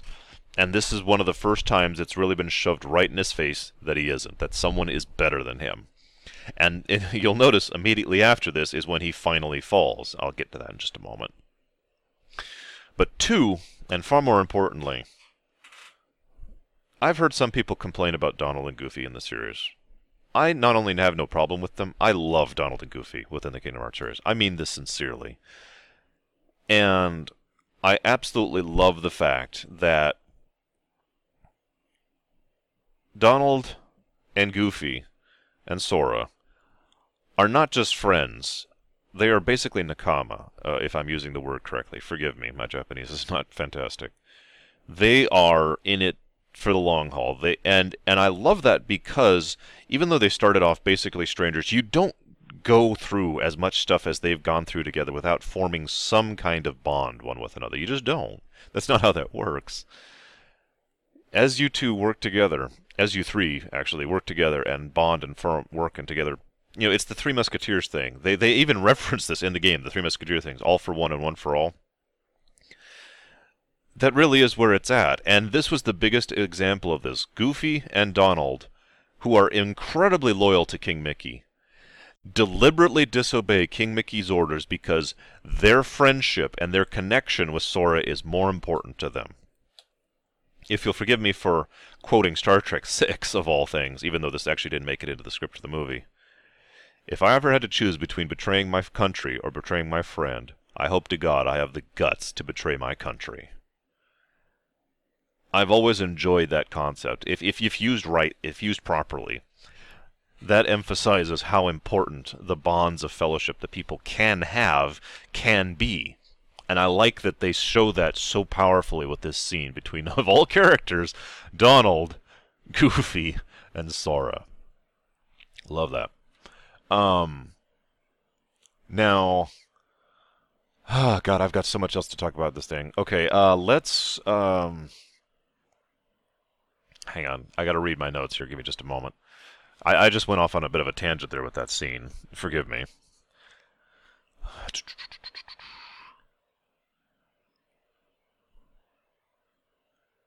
Oh, this is also an excellent point to, to bring up something else. The one big, true, massive, huge difference between Sora and Riku is that Sora had Donald and Goofy. Now, I mean this very sincerely. Sora and Riku both ended up getting sucked away by the darkness, plopped out somewhere where they had where they had no idea what was going on, and they were cast aside and lost and all that and all that horrible stuff, right? Through sheer circumstance, Riku ends up with Maleficent. That doesn't work out well. But Sora ends up with Donald and Goofy. Now, I say Riku ends up with Maleficent, but I'm actually going to ignore that for the point, because ultimately he doesn't actually have anyone, is my point. Riku is, for all intents and purposes, operating in a vacuum. And Sora is not. It is extremely likely that things would have gone completely differently, and indeed much, much, much worse, if Sora did not have his the backing, the the, the help, the support of Donald and Goofy. If he did not have his friend, or at least his people who would become his friends, helping him along the way, it is very likely he would have fallen just as bad and just as hard as Riku did if he didn't have someone supporting him the whole way. And again, another major theme of the thing. But I love that because it really does show that Riku and Sora ultimately are not actually all that different from each other. Not when it comes down to it. Riku takes himself much more seriously than Sora does, as we especially see this later in, like, say, 2 and DDD. But ultimately, both of them have the same problems, both of them have the same issues uh, with their emotions and with taking care of themselves, you know, the same flaws, in other words. And both of them have darkness in their hearts. Now I'm going to use that to segue into uh, just talking about something very interesting to me. Some people assumed that Sora was just, you know, the avatar of light or whatever. That's actually not true. That's Mickey, by the way. Uh, Mickey is the avatar of light for all intents and purposes. But Sora does, in fact, have darkness in his heart. And he has light. Um, I'm debating if I really want to talk about this here or not. I'm actually I'm actually not going to. I'm gonna, I'm going to move ahead further. Forgive me. I'll talk about that later. Let's talk about Maleficent. This is where we really start to see Maleficent be stretched out as a character. And we learn that she is for this is actually a very important plot point all things considered. It's what I like to call the you're an idiot syndrome. And I mean this sincerely. Uh, best example I could ever come up with is the Alien series, the movie series. Weyland-Yutani, you're idiots. the idea here is the concept behind seeing something horribly powerful and awful and, and, and you know, basically mindless, basically bestial, and saying, I want to control that for my own ends. About 90% of the time, that doesn't end well, especially in fiction. Uh, and Maleficent, for all her power, for all her knowledge, for all her composure, we are shown in this just how little control she actually had, and how much of a pawn of the Heartless she really was. Even though, again, you know, you're an idiot. You were trying to control this vast, powerful force for your own ends, thinking you were in charge the whole time. No. You you were nothing more than another stepping stone for them. They probably barely even acknowledge you. Uh, you know, as much as a heartless can acknowledge anyone. Uh, this is also well, okay. This is also where we truly learn the importance of the Princesses of Heart, which will be more important throughout the rest of the series. And quite a few very important events happen with regards to Kairi and Sora and Riku. At this point, we're basically in full full uh, spoiler mode. By the way, this is the big twist of Kingdom Hearts I'm about to spoil for you. So you have now been warned if you care. Throughout this game, we've been receiving these things called Ansem reports, and we learned that Ansem was a kind and wise leader who was in charge of the Final Fantasy world once upon a time, and he was also a researcher. He was researching, you know, the Heartless and the Darkness. Well, turns out that Ansem, the Seeker of Darkness, is in fact the villain. He, uh, this is when we first, well, we've actually met him before, but this is when he finally reveals himself.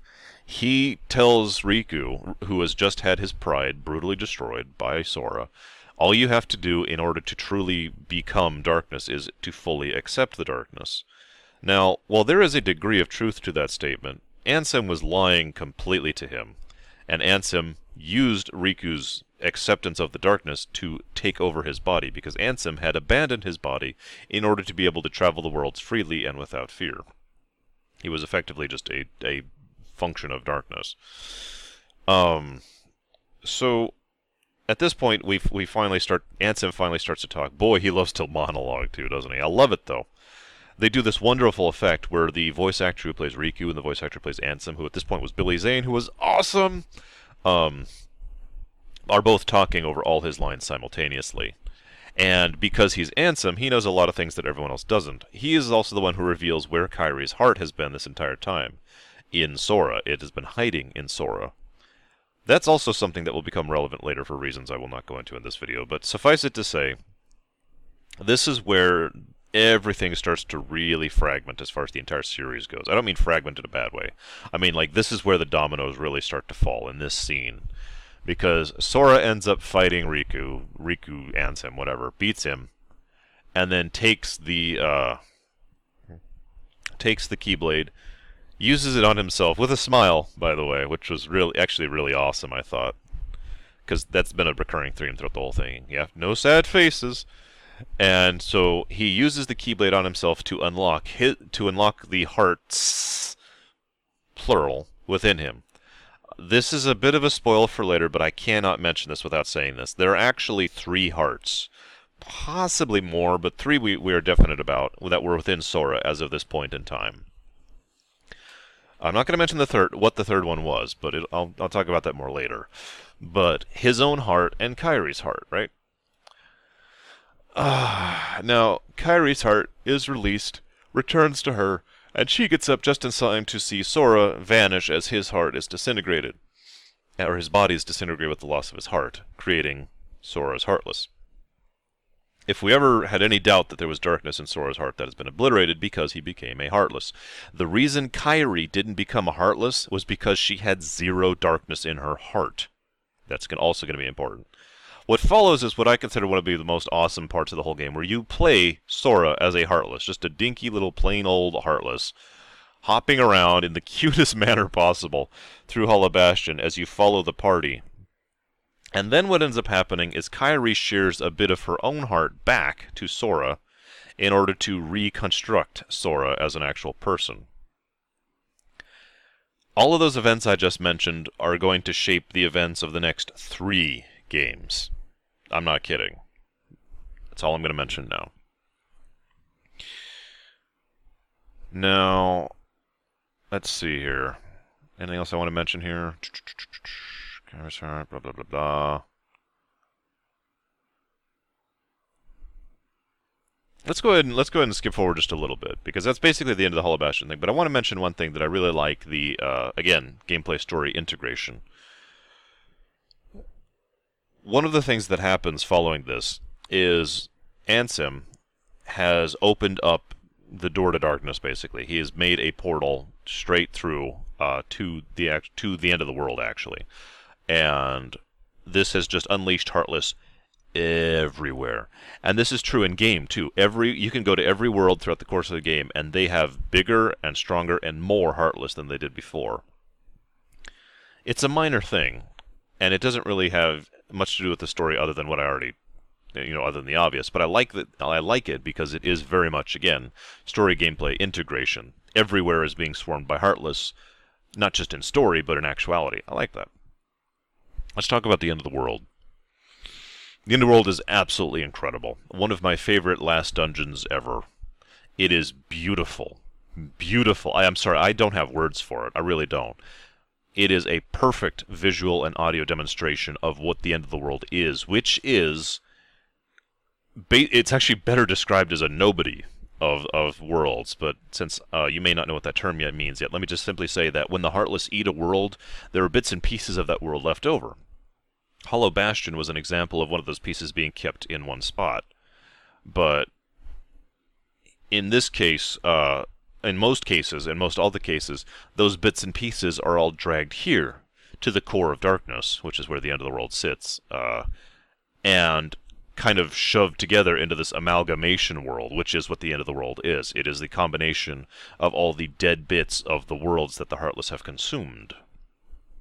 And it looks like it. All all kinds of looks like it, and it sounds like it, and the music is is incredible, and and the the combat is incredible, and the it, it's almost it, I've mentioned before how I don't like weird for weird's sake, but I I do like weird for for a good sake, for symbolic sake. Everything in the end of the world looks very stylized and very artistic and very you know whatever other word you want to use here but it is all done in the emphasis of explaining what and how this place is, and it is extremely well done. Uh, one of the things I want to also mention, the I, I know you don't, I haven't really talked about nobodies yet, but the contrast between the world that never was and the end of the world is incredible, and this also is true for the the the two planet bosses, um, because the nobodies are int- intellect. They follow the mind, so they are very artificial looking. It is very robotic, very constructed looking. The heartless are all instinct because they're following the heart, and so everything here is very organic, very fluid, very you know morphic, very down to earth, whatever you want to call it. So everything here looks very much like that, and that also emphasizes what the heartless really are. Again, basically just pure instinct uh, and nothing else. There are also there's something else that I know uh, some people have actually missed, in the end of the world, so I thought I'd mention it here. There are tiny, dinky little references to Cinderella, Sleeping Beauty, Beauty and the Beast, and Snow White. I mentioned those because all of those worlds have in fact been consumed by the Heartless in Kingdom Hearts 1. And you do see tiny little bits and pieces of them in the end of the world, so nice touch there. The final scene with Ansem is absolutely amazing. I mean, yes, the monologue is great, and yes, it's showing off Billy Zane's final voice you know, wonderful voice talent, but it really does emphasize his mindset and his mentality per- beautifully because this is going to sound really weird, but in Kingdom Hearts 1, we get the distinct impression that Ansem is nowhere near as evil as many of the other characters we've seen before, including Maleficent herself. That Ansem really does genuinely believe what he says about, you know, darkness is the heart's true essence, and all hearts are born from darkness, and so must all hearts end. You know, everything he says there, he speaks very specifically, and his word choice is very concrete, and you get the general impression that he really does think everything should be dissolved into darkness. That's the way things should be. Now, we do know, thanks to the rest of the series, that that is actually not what he is saying, so it is possible he was just monologuing for the, monologuing for the sake of monologuing, or it is possible that he just well, I'll talk about the other aspect of what it's possible later. But suffice it to say that within the confines of Kingdom Hearts One, it was an excellent mind uh, peek into the mindset of the of the main villain, who we've basically barely seen throughout this whole thing. The final fights were pretty fun, not too hard, but I do love the significance of the first few final fights happening on Destiny Islands. I'm going to go ahead and say why here, even though this is a spoiler. Uh, the gentleman that Ansem, the, the Seeker of Darkness, is, or was, I should say, before he became, you know, the ultimate Heartless. Uh, he, uh, he's from Destiny Islands. He was born there, and so having the final fight between Ansem, who was from Destiny Islands, and Sora, who was from Destiny Islands, and that's also where the game began, and now where the game ends. You, you get where I'm going with this. Again, this is both obvious and, and subtle symb- symbolism, all in the same thing. I do like the book ending of, of having it there. Uh, I will also mention that they used excellent use of the lighting effects during several of the final battles, because so much of the areas where you know you're in darkness, it actually looks kind of light, all things considered. You know, there's plenty of lighting, there's plenty of gray, you can still see what's going on.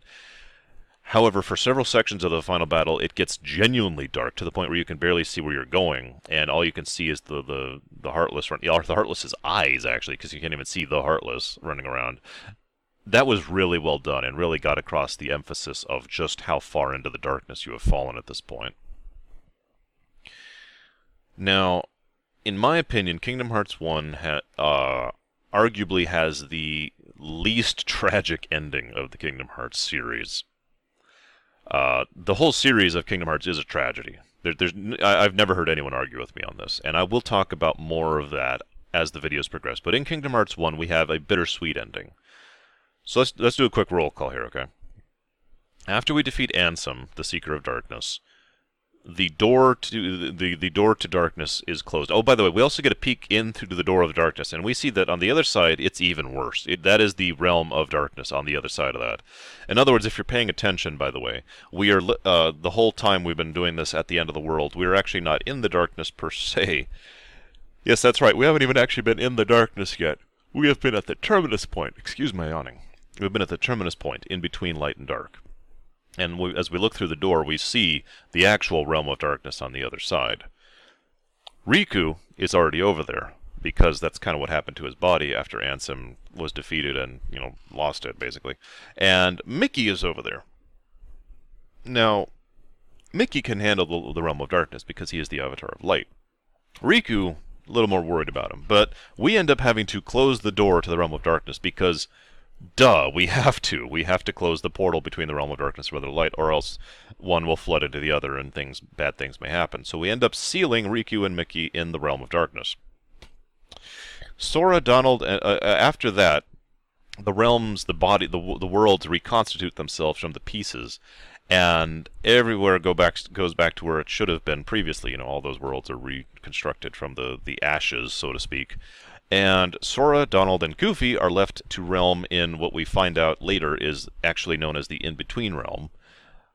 Completely by themselves with no idea where they're going or what they're doing, other than, you know, Pluto showing up, which doesn't really mean much. Kairi is left to go back to her world, you know, now that they've all reverted. And there's the very distinct impression that she and, you know, Sora and everyone else, and Riku, the three of them will never actually see each other uh, ever again. And it is very possible that, you know, all three of these main groups of people will just be gone forever. That all that the only and, and I do say this is bittersweet because it's not actually a bad ending. It's not a tragic ending like some of them are. But long story short, there's a lot to be sad about during this victory at the end of Kingdom Hearts 1. Ugh. And again, this is the most happiest, quote unquote, uh, ending of the Kingdom Hearts series, in my opinion. Now, Kingdom Hearts 1 really begins the light and dark dynamic, which will be explored later and explored pretty much in every single game of the Kingdom Hearts series. It's one of the primary themes of the series. The the di- di- uh, not the dichotomy actually, uh, the dynamic between the three sides. Yes, three by the way. I've, I've, I've been talking about it this whole time. I'm finally going to start talking about it. But the primary motivational theme of Kingdom 1 Hearts 1 is very strongly, very clearly darkness. Kingdom Hearts 1 is all about the darkness side of the three. it doesn't fully explore the darkness per se, but it does touch the surface, most especially with all the Disney villains we saw, Maleficent herself, Ansem the Seeker of Darkness, Riku, Sora, Kairi, and Mickey. You see, Ansem the Seeker of Darkness was the one true individual who truly had power over not just the Heartless, but the Darkness. We find out more about why that is later, but the impression we get now is very simply the fact that he truly utterly believed in the ideal, the men- mentality, the concept of darkness. He was not like Maleficent, who, who saw it as a tool, and thus, you know, herself did not have control. He sees it as a destiny, as a manifest destiny, if you'll forgive me, and so he can control it because he is effectively a part of it. He is on its side as much as it is on his side. Now, Riku, by contrast, the whole game, it's very obvious that Riku is darkness. He, he's on the darkness side of things. But Riku is not an evil person. I've mentioned this before, that we, we see examples of the darkness and the heartless, you know, affecting people who are not evil. Riku is not evil. Prideful, certainly. But we do see his good side. We do also see that once he realizes the true extent of what has been happening and how badly he's fallen, he turns around instantly. The very next thing we see after his fall of, of Riku is him telling everyone else they need to run and holding back Ansem the Seeker of Darkness while you know while they flee because he understands just how badly he screwed up and he wants to fix this right now. And so Riku is by no means a bad person. Quite the contrary, he is very much the hero mentality. And again, I mentioned that it. I, I wonder if Donald and Goofy had been with him the whole time, how things would have turned out. You know. But Riku is the fir- is the biggest and strongest example of darkness is not evil throughout the entire Kingdom Hearts series. He himself, if you'll forgive me for skipping ahead a bit, in Kingdom Hearts 2, explains the darkness is not evil thing in the best way possible because uh, a certain individual asks him and Mickey, "Why do you hate the darkness?" Mickey can't give a satisfactory answer to that because he, he doesn't the, hate the darkness. He just there's so many things in the darkness he doesn't like. It is Riku who gives the satisfactory answer. It is Riku who actually tells him it's not the darkness itself, it's the things that hide inside of it. I've mentioned before that Kingdom Hearts and Star Wars, believe it or not, uh, Star Wars as it should be, not Star Wars as it is now, uh, have very much similarities between their light and dark uh, dichotomy. In other words, in the fact that they basically aren't a dichotomy. That the darkness is not necessarily evil, and the light is not necessarily good. And uh, that evil will tend towards darkness because darkness is quicker and easier, and good will tend towards light because light takes more effort and more uh, more strength, more strength of heart, that kind of a thing. But that does not make either light or darkness evil or good. And Riku is one of our best examples of that. I'm going to skip over Sora for just a second. Kairi is, again, pure light. Definitely the light side of the trio, of the triad. You know, Riku's the darkness. Kairi is, without question, the light. She had no darkness in her heart. She didn't even make a heartless. She just left behind a puppet body that had nothing left other than, you know, the body after she lost her heart. Uh, even though it should have, you know, certain other things should have happened to it, uh, including her becoming heartless, like which happened to Sora she is also kind of how do I put this? We only see the various edges of this. This becomes more fleshed out as the game goes, game series goes on. But we see the edges of the "I'm not just here to be rescued" mentality. You know, she's not just the female, uh, you know, please come rescue me kind of person. She actually will do things of an, her own volition and try her best to contribute uh, as she goes. Uh, what, the, the degree to which she succeeds on that, who knows? But not to spoil anything, but for those of you who know what I'm talking about, let's just say I'm looking forward to seeing her in Kingdom Hearts 3. Finally, we have Sora. Sora is, in my opinion, based on all the evidence throughout the entire series, without question, the in between. There's light, that's Kairi. There's darkness, that's Riku. And then there's the in between, the person who straddles both light and darkness. the person who is gray, if you if you'll forgive me for putting such a label onto it. Sora is the gray of the trio, and that is why he so easily can use the Keyblade of Darkness, the Kingdom Key, and becomes a Heartless, and still fights for the championing of light, but is so easily affected by the darkness, but at the same time is so easily manipulated by the forces of light too, and for bad, I might add. Uh, that happens more in, in the later games, but I just thought I'd mention it here because between the three of the characters, we do have the full triad, and this will be true later as well. Uh, we'll see another triad further in the series, which I'll get to later. The final thing I want to mention here is the Keyblade of Darkness thing I just mentioned. This is semi-confirmed, but mostly still theory, but long story short, it is very widely considered that the Keyblade that, uh, the Kingdom Key, the key that Sora ends up using and Riku briefly uses, is in fact the Keyblade of Darkness, the Keyblade of, of Darkness.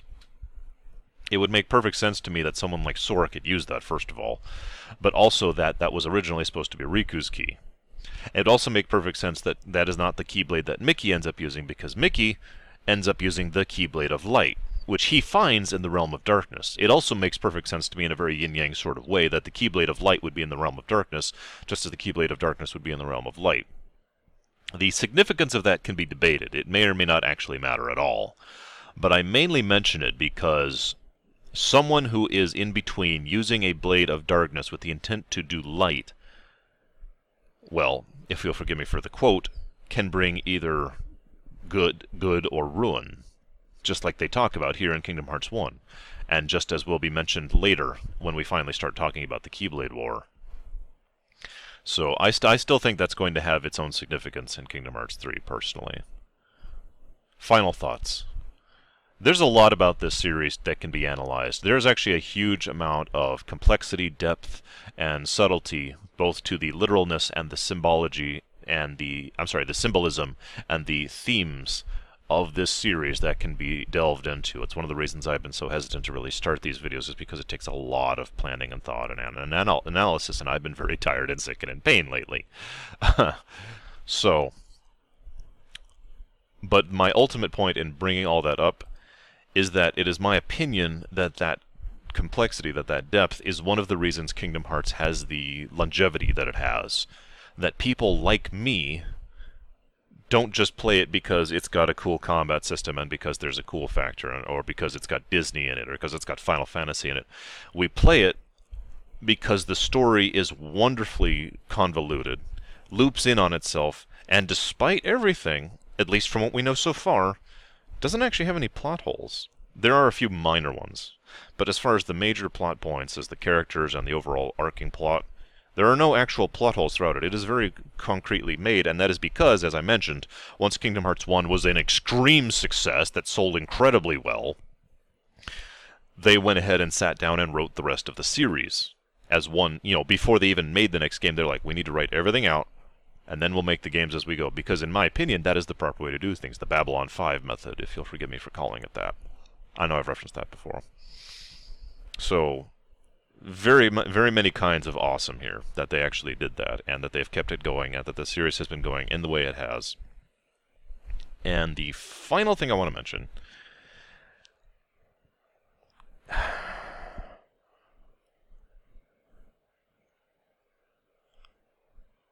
I'm glad that we're finally getting Kingdom Hearts Final Mix here in the States. A decade later, but one of my, no, the biggest thing I hate about the Kingdom Hearts series is the fact that there seems to be this strange elitism, because I can't explain it any other way. In in the in the attitude of whether or not people should get the Kingdom Hearts series outside of Japan.